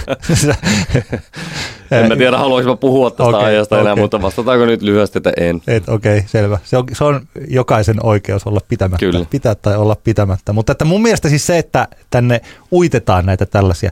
Viime vuoden Flow jälkeen oli tällainen pieni pikku keskustelu, että missä vaiheessa Eppu normaali on Flowssa. Mm. Eputhan on niin hyviä parhaimmillaan, että tuollaisen Flow sunnuntaille, niin se itse asiassa sopisi Joo, niin kuin sanoin viime vuonnakin näissä keskusteluissa, että se on vain ajan kysymys. Joo.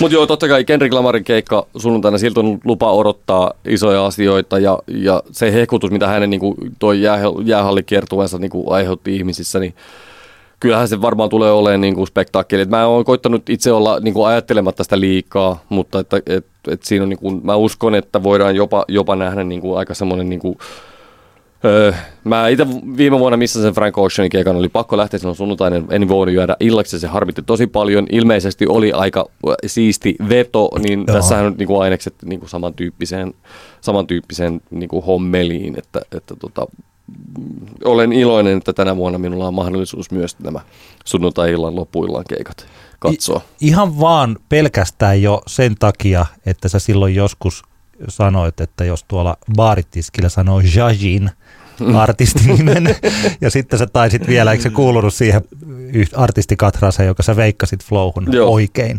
Ja kun Jaji esiintyy sitten tosiaan täällä Resident Advisor Front Yardilla kello 18, niin olisi ihan se kiva käydä siellä. Joo, kyllä se kiinnostaa ehdottomasti. Tämä on aika paha tämä niinku putki tässä, koska siinä 17.30 KXP, 18.00 Jazzy, 18.30 Brockhampton, joka on tämmöinen niinku nuoria rempseitä, sällejä, hip-hopin poikabändiksi kutsuttu, kova, varmasti niinku hurja bailomeenkin siellä keikalla. Niin tota, tässä on aika paha tavalla näistä on niinku pakko ainakin yksi tiputtaa pois. Ehkä, ehkä kaksikin, jos haluaa sille niinku ke- keskittyä keikkaan. Tämä on, tämä on vaikea valinta. Vähän mennä, tuossa kohtaa joutuu menee ehkä vähän fiiliksen mukaan. Tämä Brockhampton on siis, mä en ole nyt kuullut biisiäkään, ja mä en ole ihan varma, että aionko mä kuunnellakaan ennen. Mutta siis 11 kaveria, Joo. ja tosiaan tämä Collect, äh, siis First Internet Boy Band, Mm, mikä kuulostaa mun mielestä enemmän siis niinku bändikuvauksena vitsiltä Joo. kuin joltain muulta. Ja mä ajattelin, että se olisi kiva kuulla tällaisena neitseellisenä kokemuksena. Joo, ja var, siis varmaan oikein, niin kuin, mä uskon, että niin kuin, todella niin kuin, riahakas meininki tulee olemaan. Ne ilmeisesti, mä jostain kuulin, että ne oli niin kuin, tyyli, jossain kohtaa ne oli rekrynyt lisää jäseniä jostain Kanye West keskustelufoorumilta esimerkiksi. Niin on niin No kuin, niin. tämmöistä myös niin kuin, nykypäivän meininkiä siinä Joo. monella tapaa. Joo, eli tällaista suunnitelmallista eh, jotain niin kuin spontaaniutta. Niin, mitä se sitten on? Tai ihan oikeita möhikset voidaan, spontaanit. niin, me möhikset voidaan vaan ihmetellä, että mihin tämä maailma on menossa. Miten tänään näin vuodet? Meillä oli CD, eikä kukaan valittanut. Kyllä, juuri näin. Niin sitä mieltä minä olen. Ruisrokissakin oli vielä rocki. niin just. Siitä me voitaisiin vielä keskustella. Että onko, onko sun mielestä ok, että Porin jatsilla on muutakin kuin jatsia? Se on mulle ihan fine. Se on mulle ihan ok. täysin fine, joo. Sekin on muuten parempi keskustelu kuin tämä Vyölaukku Glitternaama keskustelu. Joo. Sekin on sisällökkäämpi. Okei, okei, hei, meillä pitäisi, meillä on, me ollaan vedetty niin pitkä paluujakso, että huomaat, että tässä on selkeästi jäänyt paljon sanomatta Joo. niin kuin viikkojen aikana. Mennään, äh, älä nuku tämän ohi kappaleisiin. Joo, mennään. Ja, ja tota, no, niin tosiaan, kun tässä vähän jo puhuttiinkin tänään, niin äh, uuden musiikin seuraaminen näin kesällä on ollut hieman vaikeaa. Ja sen takia minun Älä nuku tämän ohi kappale ei olekaan uusi kappale, vaan kyseessä on siis Paavo Harju yhtyeen kappale ja valo tihkuu kaiken läpi. Ja tämähän on siis vuodelta 2005 tämä kappale. Ja, ja, ja Paavo Harju on niinku kiinnostava bändi, koska Paavo Harju on yksi niistä harvoista kotimaisista niin kuin in, bändeistä, jo, jotka nau, ovat nauttineet semmoista niin kuin laajaa, ainakin kulttitason arvostusta oikeasti niin kuin ympäri niin kuin maapalloa. Ja, ja Paavo Harjun albumithan, nehän on niin kuin kehuttu Pitchforkissakin aikoinaan. Ja sillä tavalla, että tämä bändi on aina niin kuin noteerattu aika laajalti. Tavallaan tämä on vähän niin kuin sellainen kansallisaarretyyppinen yhtye. Ja, ja tota noin, niin nyt on tosi kiinnostava nähdä se, että millä tavalla Paavo Harjun musiikki näyttäytyy vuonna 2018.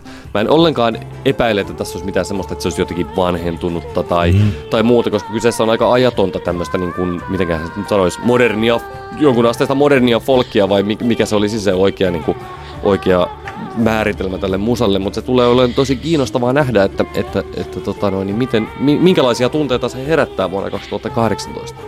Ja tota, Paavo Harjusta sen verran, että sehän on siis savonlinnalaisyhtye ollut alun perin ja, ja tota, se oli Ainalan veljeksien perustama bändi ja siinä on ollut Joose Keskitalon mukana ja sitten myöhemmin Paperit T ainakin joksikin aikaa liittyi bändin jäseneksi ja kaikenlaista helmilevyjen moguli Arvi Lind yhtyessä mukana. Tämmöinen niin monella tapaa vähän niin kuin yksi, yksi tämmöisiä, niin kuin voidaan ehkä jollain tavalla ajatella semmoinen niin Suomi-Indien tämmöinen klassikkokultti, niin kuin legenda-bändi, eli, eli tota, älä nuku tämän ohi. Mä voin sanoa Paavo Harjusta ja sitä niistä ensimmäisestä kahdesta levystä. Ne oli jotenkin, siis on tullut tämä Yhä hämärää 2005 laulu, mm. laulu Laakson kukista 2008, niin ne jotenkin se on sitä aikaa, kun Fonal Records oli siinä jotenkin ehkä piikistä, niin kuin huipussaan. Niin, Mä en tiedä, onko se niin kuin nyt, mit, mitä, mitä niin kuin nyt, nyt tapahtuu, että onko nyt tapahtunut. Kuuleman mukaan uusi Eleonora Rosenholm-albumi Hei. tuloillaan Fonalin kautta, mikä on wow. mahtavaa. Sekä ja myös Jukka Hermanen, eli Barry Andrewsin diskon uusi albumi, joka tulla, tulee olemaan jollain muulla nimellä kuin Barry Andrewsin disco. Eli levyyhtiö on edelleen niin kuin toiminnassa, mutta tokihan toi 2005 oli sitä aikaa, kun jengi oikeasti osti vielä albumeita, jolloin tämmöisen niin Fonalinkin toiminta oli taloudellisesti jokseenkin järkevää. Eli tietenkin nämä liittyy toisiinsa nämä asiat. Ne, jotka eivät muista, että mikä Fonal oli, siis Sami Sämpäkkilän 90-luvulla perustama tämä kokeellisen musiikin mm. levyyhtiö, joka julkaisi sellaista musiikkia, että sitä tosiaan äkkiä huomasi, että niin isot ulkomaiset mediat kiinnostui Joo. siitä. Ja syystäkin. Ja, ja sitten ruvettiin puhua tästä, se paketoitiin metsäfolkiksi. Eli mm. kaikki, mitä Fonal tekee, on metsäfolkkia. Mikä Joo. tietysti, niin se tapahtuu. Ei, en mä tiedä, ei sitä vastaan oikein ole vaikea taistella. Onko se niin hyvä vai huono? Niin, niin. Siis Mutta siis niin, esimerkiksi Riston aurinko, aurinko, bla bla bla, joka on suomalaisen rockin klassikko-albumeita, niin se on Fonalin julkaisu. Eli muutakin kuin metsäfolkia on tullut kyllä, julkaistua. Ehdottomasti. Ja siis siellä on kyllä, kyllä TV-resistoria ja Sirklekin on tullut. Ka- siis kaikki mm. siis Fonal oli sellainen hieno. Niin omalla tavalla toi Paavo Harju oli siinä juuri sellaisessa tietyssä, mutta mä en haluaisi puhua aallosta, mutta mm. siinä, siinä yhdessä kohtaa. Niin Kyllä. Hieno.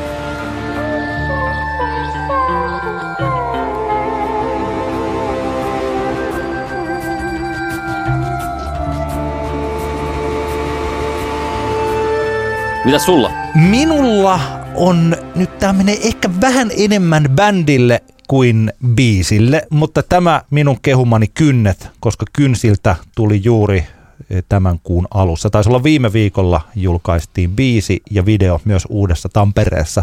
Kuultiin lavalta tämä kappale Raaputa kaljatuoppiin. Kynnetti Teemu Tanner on tajunnut tällaisen tietyn jutun, minkä mä opin komiikan puolelta Lindströmin Jukalta, eli mm. tätä, joka noin viikon uutisia ja stand-up-komiikkaa tekee. Eli kun tehdään, niin tehdään paljon. Eli mm. komiikassa – on pikkasen sama kuin rock'n'rollissa.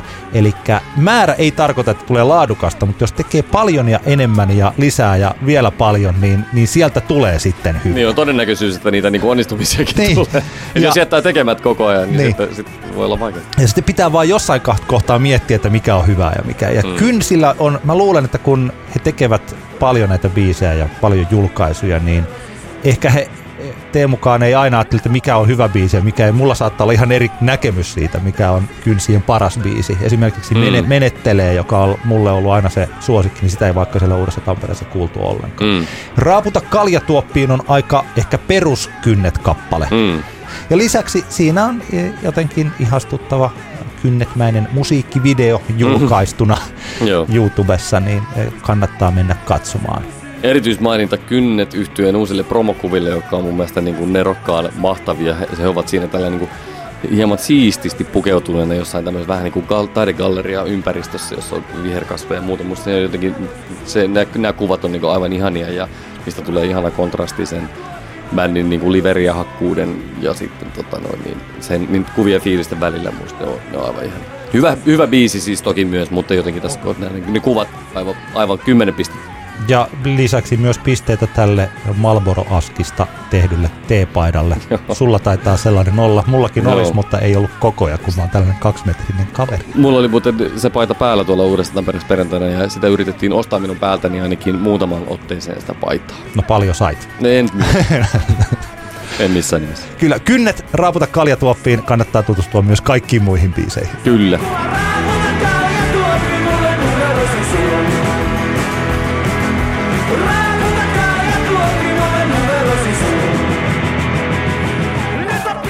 Kiitos paljon. Tämä oli massiivinen eh, Antti kertaa Antti podcastin paluujakso ja, ja käykää tosiaan kommentoimassa. mm, Lähettää, meille voi lähettää sähköpostia anttixantti at gmail.com osoitteeseen ja sitten voi käydä siellä meidän Facebook-sivulla sitten likettelemässä ja kommentoimassa ja antamassa vinkkejä, että mistä voitaisiin taas puhua ensi ja, viikolla. Ja sitten Flow-festivaalilla, jos näet meidät ja ajattelet, että uskallankohan mä tulla juttelemaan vai tuleeko pataan, niin ei tuu pataan. Sen mä voin sanoa. Joo, ei, Me, ei, me eletään kehuilla ja kiitoksella. Juuri näin, niin, juuri, niin, niin, tota, niin tervetuloa vaan kertovaa, antavaa palautetta. Ehdottomasti. Ja ihanaa viikonloppua ja nautinnollista Flow-festivaalia kaikille ja, ja palaamme sitten Flow-spesiaalijakson kerran ehkäpä alkuviikosta. Alkuviikosta. Antti kertaa Antti. Kaksinkertainen katsaus pop-musiikkiin.